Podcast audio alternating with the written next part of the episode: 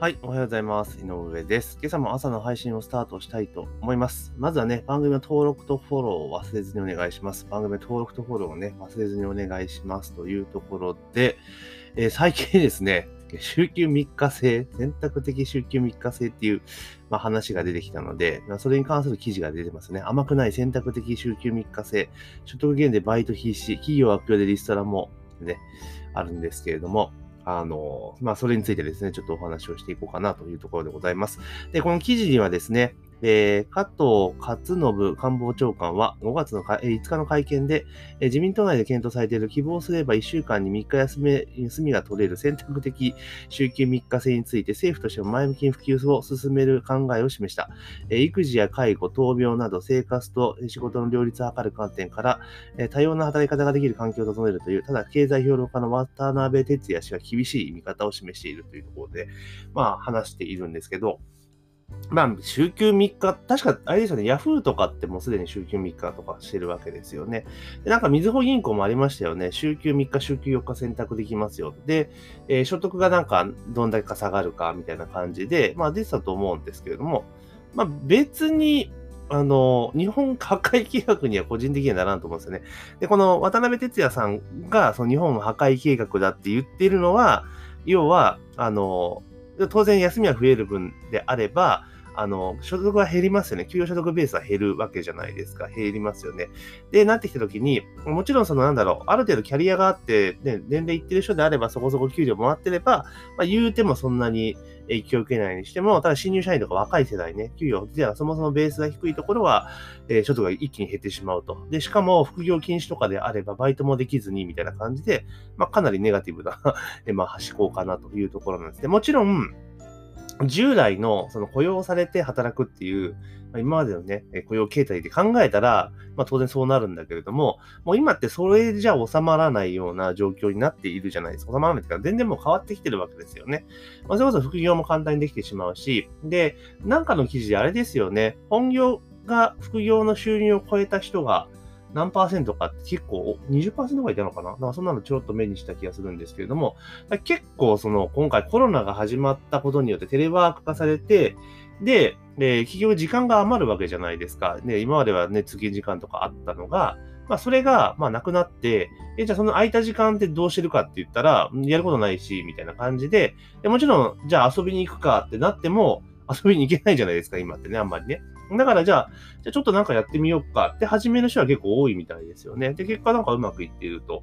いうところなんですよね。だから、まあ、必ずしもこの選択的週休3日制度が、あの、所得なんかね、日本破壊計画につながるかどうかって言ったら、ちょっと私は個人的にはそこまでいかんのとちゃうかなっていう気はしています。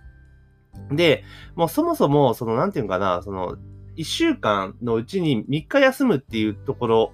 だ何日休もうが別にいいと思うんですよ。で、あの、例えばですね、その、なんつうんかな、私が思うのは、例えば今だ1週間40時間ですよね、基本的には。予定労働時間が。40時間を、例えば5日で割るか1日8時間なわけであって、別に週休3日にするんだったら、その、なんだ、8時間分、だから毎日2時間分 を、だから積んでいきゃいいわけですよね。だから、だから月目で10時間ずつ働いたら別に今の、あの、雇用状況の中で、あの、なんつうのかな、できますよね。あの、週休3日、給与を減らさずにと。やっぱそういう知恵は絶対必要だと思うんですよ。で、もちろん、それをやろうとするのであれば、あの、1日の所定労働時間っていうところを修正しなきゃいけませんよね。だって今って8時間を超える分に関しては125%、ね、25%の、えっと残業手当をつけなければいけないけれども、それをやった場合にね、例えば8時間以上超えた場合で、それで1日あたり2時間はみ出るわけですから、その分は所定外になるから、あの、会社としては給与給与の負担が大きくなるわけですよね。だからそういう週休3日制にする場合は、あの、10時間以上とか、それはね、法律を変えていかないと、まあ、いけないのかなっていう気はすごくしますよね。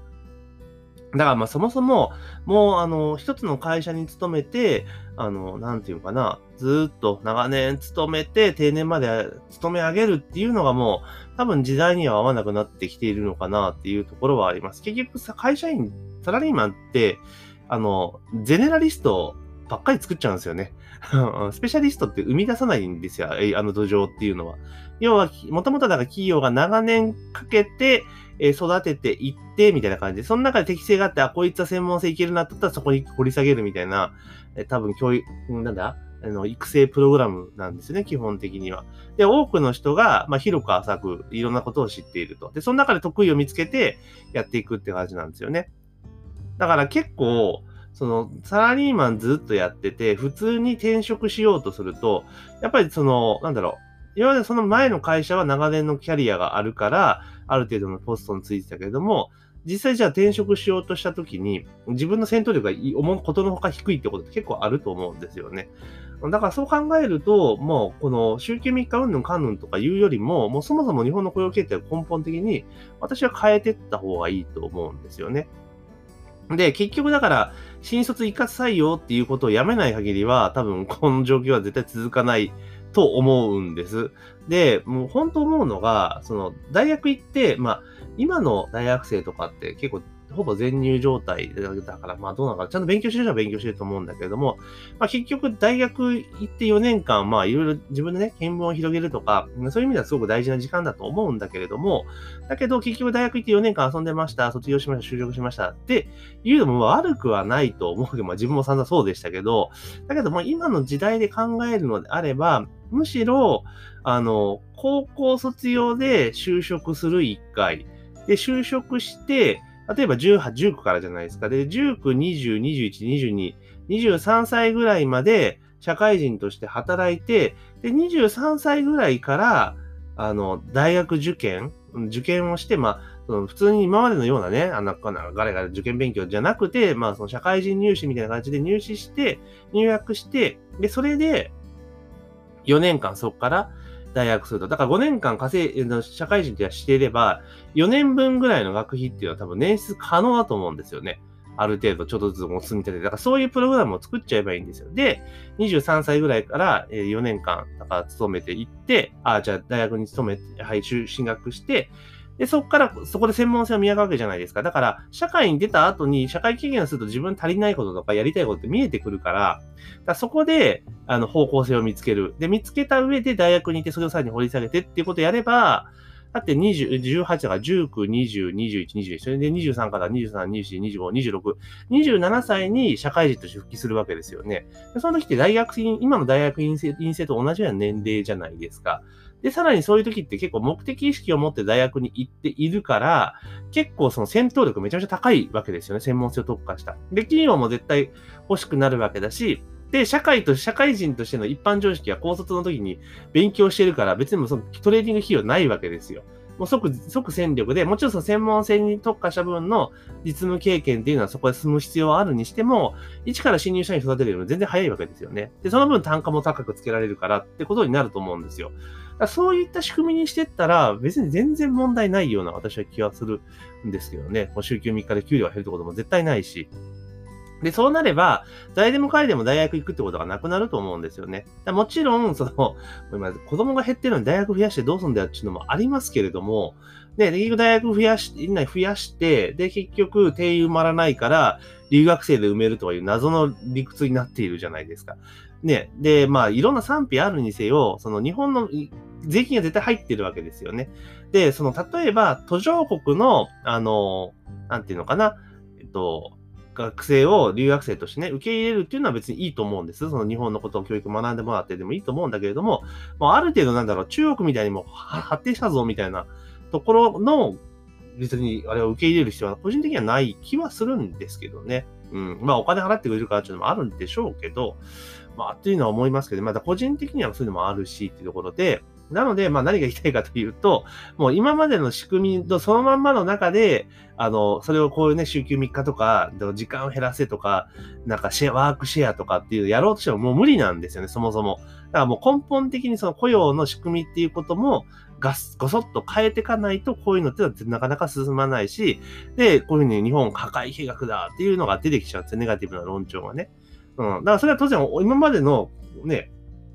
仕組みの中でやろうとしたらそうなるわけですよ。だけど、その仕組みを根本的に変えてしまえば、えなる、変わるっていうところですよね。で、当然のごとくそうなってくると、その二極化が進むじゃねえか議論、問題は出てくると思うんですけど、当然日本って資本主義の国なので、二極化進んでも仕方がないと思うんです。ある意味ね。だけど、そこでちゃんと稼ぐ人がしっかり稼いで、しっかり徴税をする、徴税をするっていう仕組みを作っておいて、で、その分、そのなんだろう、徴税したもんで、その、なんていうかな、あの、社会的弱者の方々とか、そういうところに、そのお金をちゃんと回すっていうことをしっかりしていけば、別に成り立つとは思うんですけれどもね。うん。ちゃんと徴税をしっかりするってことが大前提ですけど、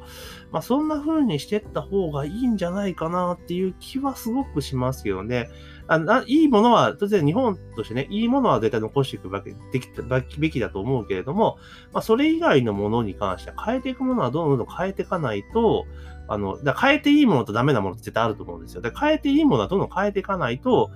まあダメなんじゃないかなと個人的には思います。で、さっき言ったことでいくと、だから、あの、誰でもかいでも大学行くってことがなくなれば、大学の数も減らせる、減らせるわけじゃないですか。で、そしたら、補助金を1校あたりに投下できるきのお金って増えるじゃないですか。ね。数が減るわけだから。で1個あたりの分配が増えれば、研究費とかもどんどんどん捻出できますよね。っていうことなんですよね。だから無駄に多くなって広く薄く配っちゃうからダメじゃんっていうのもあるので、だからもう今回このコロナっていうものがいい機会として、単純にこういう単純にね、こう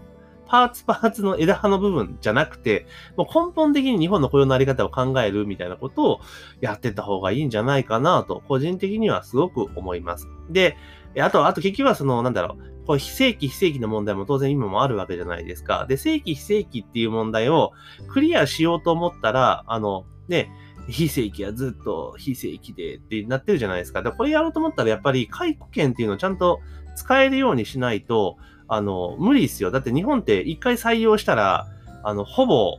何、何がしかの落ち度がない限りは、やめさせられないわけですよね。制度的に、あの、労働者保護されているので。だから、これを改善しない限りは、企業の雇用っていうのはそうそう進まないと思いますよね。だって一回雇ってしまったらもうやめさせられないってことになるわけじゃないですか。だから雇用の流動化ってことを考えるのであれば、解雇権っていうのもちゃんと使えるようにして、あの、双方平等、なんか対等な、まあ、権利が主張できるようになった形にしていかないと、多分、非正規の問題というのはクリアできないんじゃないかなと、私は思ってます。まあ、いろいろこういうの意見あると思うので、何がいい、何が悪いっていう正解多分ないと思うんですよね。だからいろんなことと、ま、トライアルしてみてうまくいったものを続けていきゃいいじゃんっていうふうに個人的には思うので、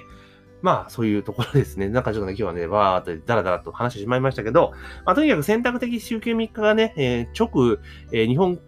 破壊計画っていうことには私は繋がらないと思います。もちろん今までの価値観の中で言って、今までのルールの中で行くとその可能性はないとは言いません。だけど、まあ、これを機に、コロナを機にですね、こういったものが柔軟に対応できるような、まあ、その労働市場じゃないけど、ルール作りっていうかもう、その、なんだろう、あり方をそもそもから根本的からね、変えていく機会なんじゃないかなというふうに思っております。というところで、今日はですね、え選択的週休3日で所得減バイト必至、企業が悪用で、リストラもね、日本破壊計画でしかないって記事がありましたので、まあそれについて思ったことをお話しさせていただきました。ぜひね、番組の登録とフォローをね、忘れずにお願いいたします。番組の登録とフォローを忘れずにお願いします。というところで本日の朝の配信は以上とさせていただきます。今日も一日頑張っていきましょ